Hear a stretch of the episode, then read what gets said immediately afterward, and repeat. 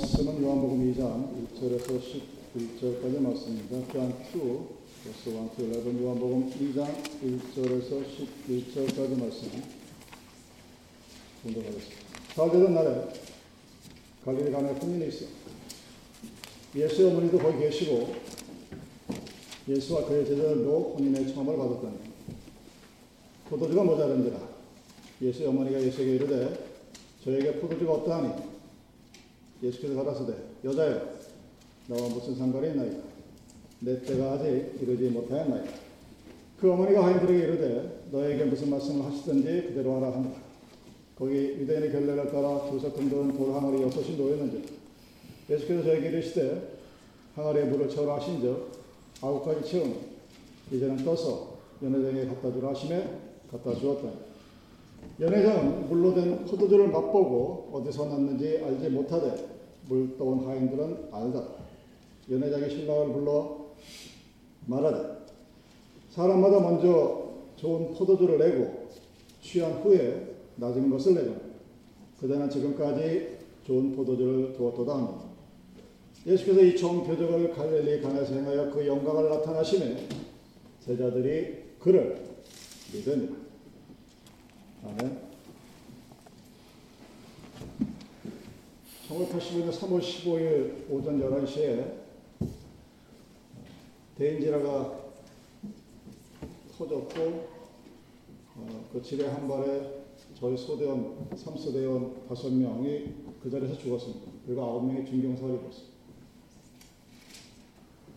그때 제 나이가 아마 세미 나이랑 비슷했을 거예요. 그 충격은 말을 못합니다. 한 몇 달 동안은 좀 괴로워했었어요. 근데 왜 그런 일이 일어났을까를 깨닫는 데는 2년이 넘는 시간이 걸렸습니다. 87년 6월 22일이 제가 군에서 제대를 남겨놓은 열흘째 되는 날에 열흘에서 이제 제대를 하는 날에 제 바로 직속 후배인 그 11소초장이 수리탄으로 잡폭을 했습니다. 그래서 현장에 가봤더니 아무것도 없어요. 수리탄을 배에 깔고 죽으니까 딱 판초 이만큼만 남아있는데 다리 하나가 저쪽 건너편 철조망 넘은 지뢰밭 속에 떨어져 있어서 뒤를 봐도 그 철책을 열고 지뢰밭에 들어갈 사람이 저밖에 없었어요. 그래서 한 10m 정도 되는 거리를 들어갔다 나오는 그 순간에 제가 느꼈던 경험은 여러분들이 찰나에서 영원으로라는 그 의미가 무엇인지 저는 그때 알았어요. 그 순간에 아주 짧은 거리를 걸으면서 군화 매달린 채로 뜯겨져 있는 허벅지를 끌고 나오면서 느꼈던 그 내가 그때까지 30년 동안 살았던 지나간 인생, 그리고 앞으로 살아야 될 인생, 그리고 그때 돼서야 85년도에 그 지뢰가 나이가 인생에 있어서 어떤 의미인가를 알게 되었습니다. 제대를 하고 90년 8월 집회 때 하나님을 만나는 은혜를 처음 했습니다. 그리고 시간이 흘러서 2022년 3월 15일 날 저녁 10시 7분에 수술을 받았어요.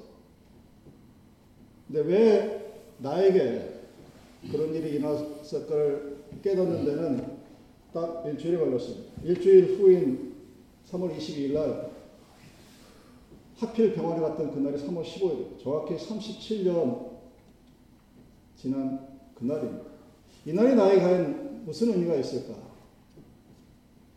한 번은 나 대신 다른 사람이 죽었습니다. 대신.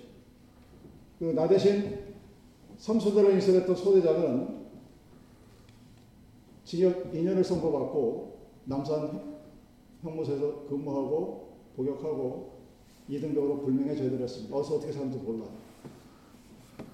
근데 굉장히 힘들어 했을 것은 분명한 사실입니다. 그리고 37년이 지나서 이제는 제 목숨이 왔다 갔다 했었습니다. 그 시간 동안, 그 병원에 있는 시간 동안 저는 지뢰밭을 들어갔다 나왔던 그 1분도 안 되는 시간에 느꼈던 내 삶의 모든 것들이 정리되어지는 것들을 다시 한번 경험했습니다. 지나간 시간을 돌아보면서 내가 하나님한테 받았던 사랑과 은혜, 그리고 그 중에서 잊어버리고 살았다. 여러분, 사람이 망각의 동물이라고 하죠. 잊어버리죠. 잊어버려서 좋은 게 있고, 잊어버리지 말아야 될 것이 있는데, 그 잊어버리지 말아야 될 하나님의 은혜와 사랑을 기억하게 하시고, 또다시 감사하게 하시고, 앞으로 나에게 얼마만한 시간이 더 주어졌을지 모르겠지만, 그 남은 시간 동안 내가 무엇을 어떻게 해야 할지를 하나님 앞에 알게 것을 감사합니다. 그래서 그 허락되어진 삶의 여정 동안 나에게 허락되어진 하나님의 은혜와 사랑 그것을 함께 나누면서 살아가기를 소망합니다. 이 아침에 우리에게 주신 이 본문은 교회의 본질에 관한 말씀입니다. 잔치집에 포도주가 떨어졌어. 그것과 교회라는 What's the essence of church? 교회의 본질과 포도주가 과연 어떤 의미가 있을까? 여러분 세상이라고 불려지는 세상은 처음엔 좋은 것을 줍니다.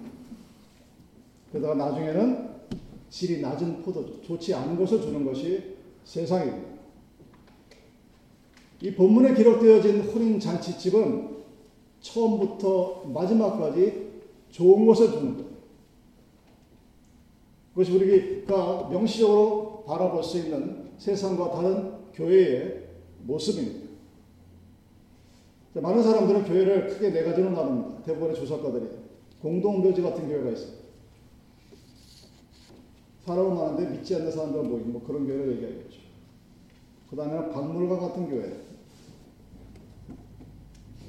그 옛날 추억 속에만 살아가는.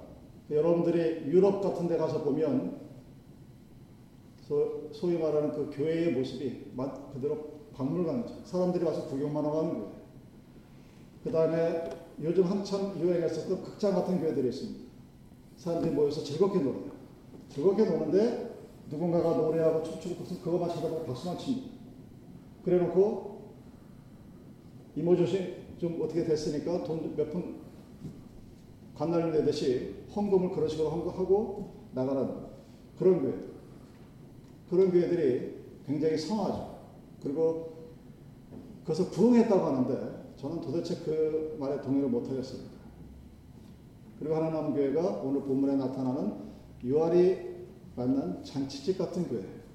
막 기뻐하고 축복하고 즐거워하는 뭐 그런 교회로 만듭니다. 여러분들은 어떤 교회를 꿈꾸십니까? 이 교회라는 곳에서 그 교회 사이즈와 뭐 여러 가지 다 떠나서 교회라는 공동체가 가족 같으면서도 절제된 어떤 위계 질서가 있는 아름다운 어떤 그런 공동체를 아마 우리는 원할 것입니다. 근데 그런 아름다운 영적인 공동체를 이루기 위한 가장 기본적인 조건은 서로의 인격을 믿고 신뢰하는 교인과 교인 간의 공동체 안에 누가 무슨 말을 하든 그 사람을 믿어줄 수 있는 누가 그 사람에 대해서 별로 좋지 소리를 해도 그것을 믿지 않고 감싸 안을 수 있는 그런 기본적인 의식이 있어야 그 기본적인 인간 관계가 확립이 된 상태에서 그 다음에 기쁨이 있고 웃음이 있고 즐거움이 있고 뭐 그런 아름다운 그런 교회가 되겠죠. 우리는 어떻게 해야 이 요한이 말하는 잔치집 같은 교회 아니면 우리들이 각자 다른 모양을 갖고 있지만 하나로 만들어 나갈 수 있는 아름다운 공동체를 만들 수 있을까? 여러분, 교회는 기본적으로 사람이 모이는 곳입니다. 사람이 모이면 항상 문제가 있게 마련입니다. 사람이 살다 보면 뭐가 있어도 늘 부족한 것 같습니다. 그리고 문제가 늘상 생깁니다. 여러분 정상적인 부부 관계에서 하루에 몇 번 정도 부부 싸움을 할 것 같습니다. 뭐 티격태격 하는 거 쳐도. 여러분이 몇 번을 예상했는지 모르겠지만 대충 하루에 일곱 번 정도 싸운다 그래요. 그러니까 아침, 점심, 저녁 매일 거예요. 그래서 7 곱하기 365 하면 2555번. 이게 정상적인 부부 생활을 하는 사람들이 갖고 있는 문제예요. 왜 그럴까? 시간이 지나면 점점 싸운 횟수가 줄어들어야 되는데 심리학자들은 그것을 굉장한 위험 신호라고 그럽니다. 상대편을 바라보면서 소가 있으지 아무 관심도 없어. 이런 문제가 있는. 근데 부부싸움을 하고 뭐가 또 서로 말다툼이 났고 이런 것들이 정상적인 관계라고 합니다. 왜냐? 사람이 살고 있는 이 육신의 몸에서는 문제라는 것은 늘상 있습니다. 문제 없는 삶, 이유는 딱 하나예요. 어떤 사람이 나이가 들어서 암에 걸릴까봐 사람들이 점점 나이가 들면 들수록 건강에 신경을 써. 그리고 80세 이상 살면 3분의 1에서 2분의 1은 암에 걸린다고 그럽니다. 그러니까 겁이 나니까 의사한테 묻습니다. 어떻게 하면 암에 안 걸릴 수 있어요? 의사가 뭐라고 그랬을 것. 죽으면 돼. 살아서는 문제가 없는 삶이 없어요. 죽어야 끝나는 거예요. 그런데 예수를 모시고 사는 우리는 서로 암에 걸릴 수도 있겠죠. 다칠 수도 있을 겁니다. 그래도 안심합니다. 왜? 나를 만드신 우리 모든 것을 갖고 계시는 분이 그분인 것을 우리가 알기 때문에. 근데 그런데 왜 그 예수를 믿고 있음에도 불구하고 우리는 그 예수와 함께하는 기쁨을 누리고 살아가지 못하느냐. 여러분, 우리들이 갖고 있는 가장 큰 문제 중 하나가 무엇이냐면 가장 흔한 것을 인식 자체를 못합니다. 리거니션을, 이 공기가 우리 생명에 얼마나 소중한 것인가를 모르는 사람은 단 하나도 없습니다. 근데 언제 아느냐? 공기가 없을 때나 알아요. 그래서 평상시에는 감사할 수가 없습니다. 생명에 없어서는 안 될 절대적인 존재라는 사실을 아는 것 같지만 인식하지 못하기 때문에 감사하지 못합니다. 그래서 내가 지금 숨을 쉬고 살아간다는 것이 얼마나 대단한 하나님의 은혜와 축복인다는 사실을 하나님 앞에 감사할 수가 없습니다. 왜? 뭐, 감사해야지 감사를. 이게 당연한 것 같은 그리스도인이 믿는 자들이 믿음, 소망, 사랑을 얘기합니다. 항상. 그래서 누군가에게 믿음, 소망, 사랑을 막상 설명하려고 들면 별로 없어요. 아니면 그냥 자본이라고 그냥 신학적 용어만 쫙 늘어서 참 알아듣지 못하는 소리를 하더지 야 믿음이 뭐고 소망이 뭐고 사랑이 뭐야 그러면 뭐 아는 것 같기는 한데 내가 믿는 믿음 내가 갖고 있는 소망 내 사랑 설명 못해요. 교회도 마찬가지입니다. 네가 다니는 교회가 어떤 교회냐 물었을 때 세상적인 것 외에는 별로 설명 못합니다. 교회당 건물이 얼마짜리인지, 숫자가 몇 명이 있는지, 1년 헌금이 얼마인지, 목사가 설교, 설교 좀 해. 그 정도.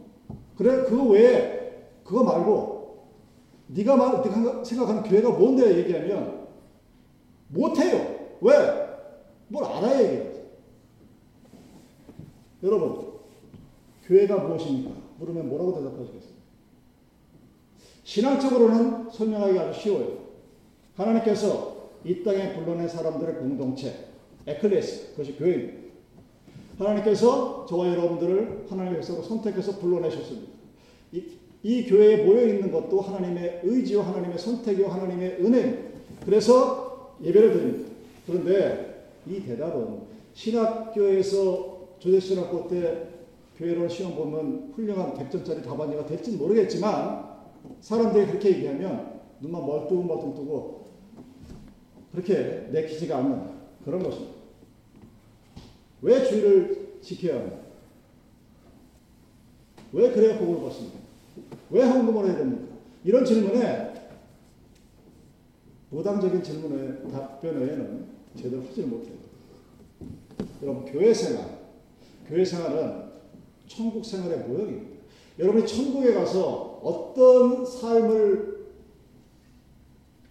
그리고 내가 죽어서 천국에 가면 하나님께 이렇게 이렇게 살 거야. 저 모르겠어요. 모르겠는데 그건 죽음 이후의 이야기고 오늘 우리가 생활하는 이땅 위에서의 교회 생활이 천국 생활의 모형입니다. 또는 윈도우예요. 구원받은 사람들이 모여 있는 이 자리가 하나님의 기쁨이 없는 그런 공동체가 된다면 이제 거기서부터 여러 가지 문제가 시작이 됩니다. 기쁨이 없는 인생. 그것은 여러분 기름이 없는 램프와 마찬가지입니다. 불을 킬 수가 없고 어두운 세상에 비칠 수가 없고 이 세상에 소금의 역할을 할 수가 없습니다. 여러분 교회 생활 예배 드리는 것 이것이 잔치 같은 그런 어떤 메시지가 우리에게 주어져다고 얘기합니다. 하비쿡스가 말하기를 예배는 언제나 하나님께 드리는 축제가 되어야 한다고 했습니다. 예배만 축제가 되어야 예배와 교회 생활 그 자체가 우리들에게 하나의 축제가 되어야 합니다. 그리스도인이 모인 교회에는 기쁨이 있어야 되는데 그 기쁨은 세상에 주는 것처럼 처음에 좋았다가 나중에는 질이 낮은 포도주가 아니라 항상 만족하고 좋고 마시면 기분 좋은 그런 뭔가가 있어야. 여러분 현대교인들의 가장 큰 문제점 중에 하나가 이 기쁨이 상실된 교회라는 사실입니다. 교회에 있는 수없이 많은 문제들의 근본을 따져 들어가면 내 마음속에 기쁨이 없을 때부터 이제 하나씩 하나 둘씩 complain이 생기기 시작하고 문제점이 보이기 시작합니다. 문제는 지금도 있어요. 여러분들이 가장 사랑하는 사람에게도 문제가 있어요. 그러나 사랑이 그 문제를 감싸 안을 뿐입니다. 우리 안에 축제와 같은 잔치와 같은 그 요소들 여러분 그 요소가 과연 어떤 것을 의미할까? 주님이 갈릴리 가나의 혼인 잔치에서 첫 번째 표적을 오늘 말하고 있습니다. 11절은 이 사건을 기적이라고 미러클이라고 얘기하지 않습니다. 표적이라고 얘기합니다. 사인이라고. 여러분 표적은 기적과는 전혀 다르죠. 표적은 보이지 않는 것들을 가리킵니다. 기적은 내가 눈앞에서 볼 수 있어요. 막 빵이 막 내려오고 물길이 갈라지고 그걸 볼수 있지만 사인인 표적은 내가 보이지 않는 어떤 길을 가는 그곳을 지시하고 그 표적을 따라 사인을 따라 가게 되면 하나님이 원하시는 어떠한 자치 같은 교회의 본질적인 모습을 만날 수가 있게 되는 것입니다. 그럼 기독교는 축제의 종교라고 얘기합니다.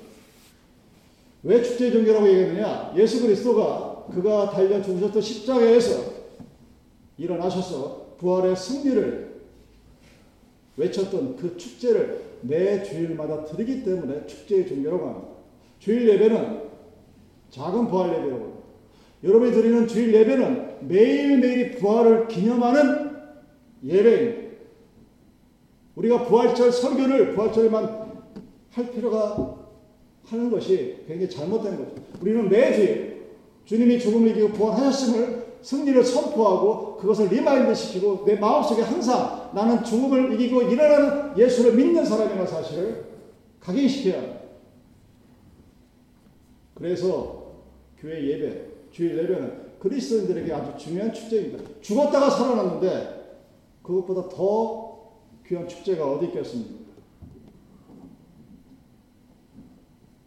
여러분 교회는 여러분들이 살아가는 삶을 경축하는 그런 모임입니다. 왜 우리가 이곳에 나왔느냐? 왜 우리가 주일날 꼬박꼬박 빠지지 않고 나왔느냐? 그것은 나의 삶이 기쁨이라는 사실을 기록하기 위해서입니다. 교회에서 새롭게 한 주간을 시작하고 교회에서 새롭게 한 주간을 마무리하고 생애 축제를 보내는 것입니다. 그리스도 안에서 내가 살아있다는 의미가 무엇인지 너무나 흐려 빠져서 인식하지도 못하는 이 산소를 내가 마시고 호흡하고 숨쉬고 그리고 뭔가를 한다는 것이 어떤 의미인지를 예수 안에서 깨닫게 하는 겁니다. 그랬을 때 그 예배는 그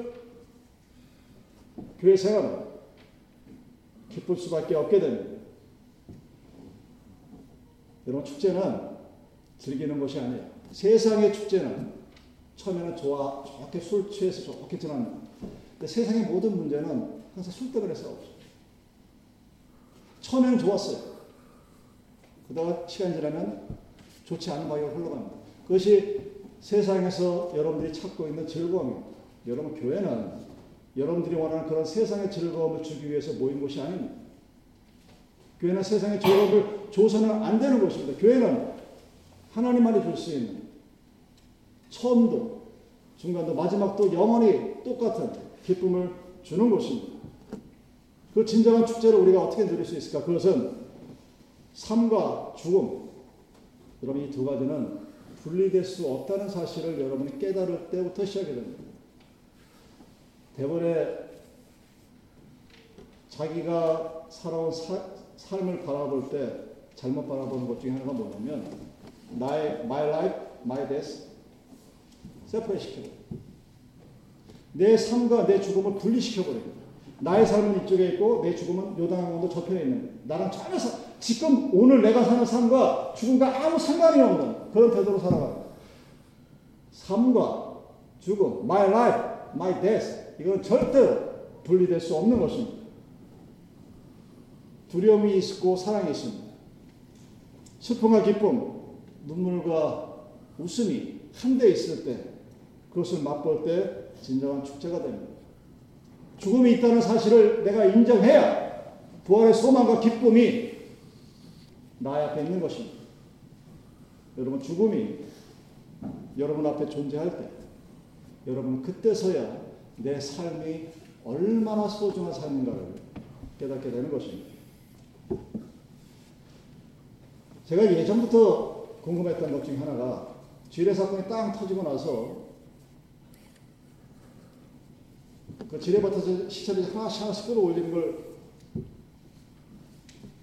옆에 있는 이 선임 소대장이 저를 막다가 못 들어 들어 사고 칠까 하나씩 끌어올리는 걸 바라보면서 저 20대 초반의 저 젊은이들은 과연 그 죽음의 순간을 어떻게 맞이했을까? 궁금한 게 아니라 두려웠습니다. 같은 시대, 같은 나이에 그것이 어떤 하나님의 역사인지 모르겠지만 과연 죽음의 순간이라는 것이 어떤 의미로 그들에게 다가왔을까? 저를 설명할 수 없었어요. 그 고민하는 것만으로도 생각하는 것만으로도 어려웠었습니다. 3월 15일 날 그 응급실에 딱 들어가서 잠깐 있는데 쓰러졌죠. 쓰러진 것까지 제가 확실하게 기억을 했습니다. 그리고 나서 잠깐 눈을 떴는데 사부 얼굴이 딱 보이는데 굉장히 확실히 찬 얼굴이 딱 보였어요. 그리고 나서 바로 아 이게 죽는 거구나 하는 것을 알게 됐죠. 여러분들이 잠, 잠잘 때 하는 그 느낌하고 여러분의 수면 내시경이라고 무슨 그 할 때 그 마취제를 들어가면 그 마취가 될 때 잠이 싹 오는 느낌이 있어요. 그 느낌하고 아, 이러다가 아, 이렇게 죽을 때 이렇게 되면 죽는 거구나 하는 그 느낌을 딱 받으면서 성령이 네가 생각한 모든 것은 죽음 앞에 소용이 없다. 이게 아주 그냥 흰 검은 칠판에 흰 글씨로 딱 박힌 것처럼 눈에 딱 보였습니다. 죽음은 여러분 느껴야 돼요. 아 이러면 나의 육신이 끝나는. 알게 됩니다. 그 죽음의 경험을 딱 기억하고 나서 다시 깨어났을 때, 야, 나에게 주어진 이 죽음과 삶에 있어서 이 삶이 나는 무엇을 어떻게 하고 살아야 되나? 근데 왜 성령은, 왜 하나님은 나에게 너의 생각은 죽음 앞에 아무 소용이 없다는 말 하셨습니다. 제가 지난해 한 11월, 12월부터 그런 생각을 했었습니다. 60이 넘어가니까 이제 retire를 하긴 해야 되겠는데 이걸 언제 하지? Social Security 받을 때 해야 되나? 아니면 70을 채워야 되나? 뭐 생각할 수 있잖아요. 생각했어요. 그 은퇴하고 나서 미국에 계속 살아야 되나? 한국에 가야 되나? 아니면 또 다른 뭐 하나님 보내신 선교지로 가야 되나? 후임은 교회는 이 장로는 어떻게 하지? 이런 생각들을 하고 있었어요. 그런데 죽음의 순간에 그 생각들이 아무 소용이 없다고 성령이 말씀해 주십니다. 깨어나자마자 바로 정상으로 돌아와서 그 생각이 제일 먼저 들었어요. 왜 하나님은 37년 전에 지뢰 사건을 통해서 내가 느꼈던 소대장의 그 잘려나간 허벅지를 지뢰밭에 끌고 나오면서 내가 느꼈던 인생에 대한 나의 여건들을 37년이 지난 이 시간에 다시 기억나게 했습니다. 하나님 만나고 나서 제가 훈련받은 건 딱 한 가지입니다. 성령이 일어서라고 하면 일어서고 앉으라면 앉고 말하라 그러면 하고 입 다물라고 입 다물고 그냥 그거였어요. 내일에 대한 고민 어떻게 살 것인가 할 필요가 없었습니다. 왜냐하면 그냥 매일매일이 감사 찬양 기쁨이었습니다. 그런데 왜 60이 넘어서 이제 10년 후에 은퇴를 언제 할 것일까 고민하는 세상적으로는 전혀 문제될 거 없었던 것 같은 그것을 하나님은 마음에 안 들으셨습니다. 생각을 해서 그렇죠. 기도를 하잖아요. 기도하면, 기도라고 있었으면 그런 생각 자체를 할 필요가 없었던 거예요.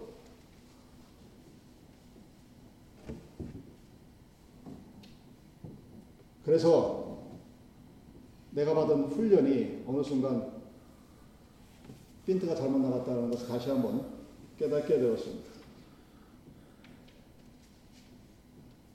여러분의 삶은 문제투성이에요. 그래서 우리는 그 문제를 해결하기 위해서 여러 가지 방법을 강구합니다. 여러분, 보험, 인슈런스도 미래에 대한 대비입니다. 그 다음에 무슨 뭐, 은퇴를 계획하고, 뭔가를 계획하고, 다 의미가 있죠. 의미가 있는데, 그 먼 훗날을 내다보면서 아직 일어나지도 않는 일을 걱정하면서 우리는 오늘을 놓칩니다.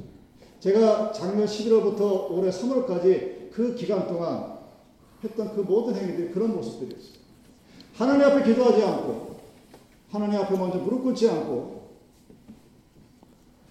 내 미래를 내가 설계했어요. 생각할 수 있어요. 나쁜 거 아닙니다. 계획할 수 있습니다. 그런데 하나님 앞에 기도해요. 기도하지 않고 하나님 앞에 무릎 꿇지 않고 내가 내 의지대로 뭔가를 하겠다는 것. 그렇게 되면 여러분 처음에 계획은 참 좋은데 나중에 모든 것들이 점점 나쁘게 됩니다. 세상은 처음에 우리들에게 좋은 것들을 줘요. 그래서 취해서 그 맛을 모르게 되면 질이 낮은 싸구려 뭔가를 우리에게 주는 것이 세상의 모습입니다. 교회는 그렇지 않아요. 우리들에게 제가 그 병상에서 또 한 번 느꼈던 아주 가장 확실한 것은 여러분 주일 성수를 여러분들이 어떻게 받아들일지 모르겠는데 저는 이렇게 받아들였어요. 저는 제가 하나님의 은혜를 체험할 때 하나님 앞에 하나님 내가 딴 건 모르겠고 죽을 때까지 주일 성수는 하겠습니다. 하겠습니다. 그래서 내가 하겠다. 지나고 나니까 내가 했던 게 아니었죠. 하나님의 은혜로 매주 끌어당기십니다. 어느 예전에 나이 드신 목사님한테도 그 얘기 들은 기억이 나요. 아프면 항상 월요일 날 아프라고. 토요일 날 아프죠. 왜? 그래 주의를 지켜. 그 월요일 아프면 그래서 아무리 길어봤자 6일이야. 끙끙 앓아봐요. 왜? 주일날 교회 나가야 돼. 그래서 내가 그것이 내 믿음인 줄 알았어. 그런데 하나님이 그것을 집어넣으신 거예요. 화요일날 쓰러지고 나서 제일 먼저 들었던 것처럼 주일날 교회를 가야 되는데 다행히 설교를 내가 안 하니까 그건 다행인데 교회는 가야 되겠는데 그러면 목요일날 집에 가야겠는데 아무리 늦어 그렇게 하셨어요. 여러분이 여러분 내 삶이 숨을 쉬고 있는 동안 여러분의 육체가 하나님 앞에 건강히 살다가 돌아가고 싶으시면 주일 성수를 올바로 하시기 바랍니다. 하나님 앞에 내가 내 두 다리로 걸어서 하나님의 전에 나와서 예배 드리고 가는 그날까지 나를 나에게 은혜 허락해 달라고 하나님께 간구하십시오. 그것이 하나님의 은혜가 우리에게 허락돼 주일 성소를 지키는 자에게 주어지는 건강의 보입니다. 여러분 교회는 기쁨이 있는 곳이 소망과 희락이 있어야 됩니다. 세상에서는 낙담할 수 있다 하더라도 여기에서는 용기를 얻고 세상에서는 절망했던 자가 교회를 통해서 예수의 능력을 통해서 힘을 갖고 꿈을 가지고 소망을 가지고 남들은 불가능하고 했던 그 모든 것들을 놓고 기도할 때 그 기도의 응답이 이루어졌다는 사실을 함께 경험함으로써 공유함으로써 아름다운 공동체를 만들어 나가야 하는 것입니다. 이런 혼인잔치에 즐거움이 벌어졌던 곳이 바로 교회입니다. 근데 그 교회에 포도주가 떨어졌어요. 마리아가 예수를 바라보며 속삭입니다. 그리고 하인들에게 말합니다. 예수가 시킨 대로 하라. 마리아가 말하는 포도주가 떨어졌다 하는 이 말은 오늘날 우리 현대교회 갖고 있는 문제점을 근본적으로 지적하는 말입니다. 여러분 포도주는 잔치에 꼭 필요한 겁니다. 포도주가 떨어졌다고 해서 배가 고프지는 않습니다. 근데 즐겁지는 않죠. 형식화 된 근데 포도주가 없는 교회, 기쁨이 없는 교회는 율법적인 교회예요. 율법적인 종교는 아무것도 줄 수 없는 빈 항아리입니다. 요한복음은 그런 율법 종교의 허구성을 날카롭게 지적합니다. 그래서 그 빈 항아리 대신에 질라진 포도주 대신에 새로운 포도주인 예수 그리스도를 소개하고 있습니다. 이런 가난 혼인 잔치 다음에 어떤 사건이 벌어지느냐? 성전 성결 사건의 기록에 있습니다. 껍데기만 남은 율법 종교의 상징, 상징인 이 성전을 예수가 헐어버린다고 얘기합니다. 성전을 헐어버리고 3일 만에 내가 다시 세우겠다.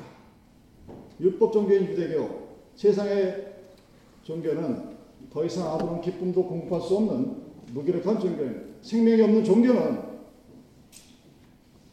존재 그 이유 외에는 찾을 것이 아무도 없게 됩니다.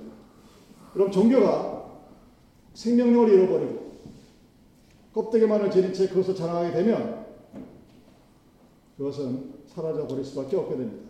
참 좋은 포도주를 공급하지 못하는 교회, 더 이상 사람들에게 기쁨을 줄 수 없게 됩니다.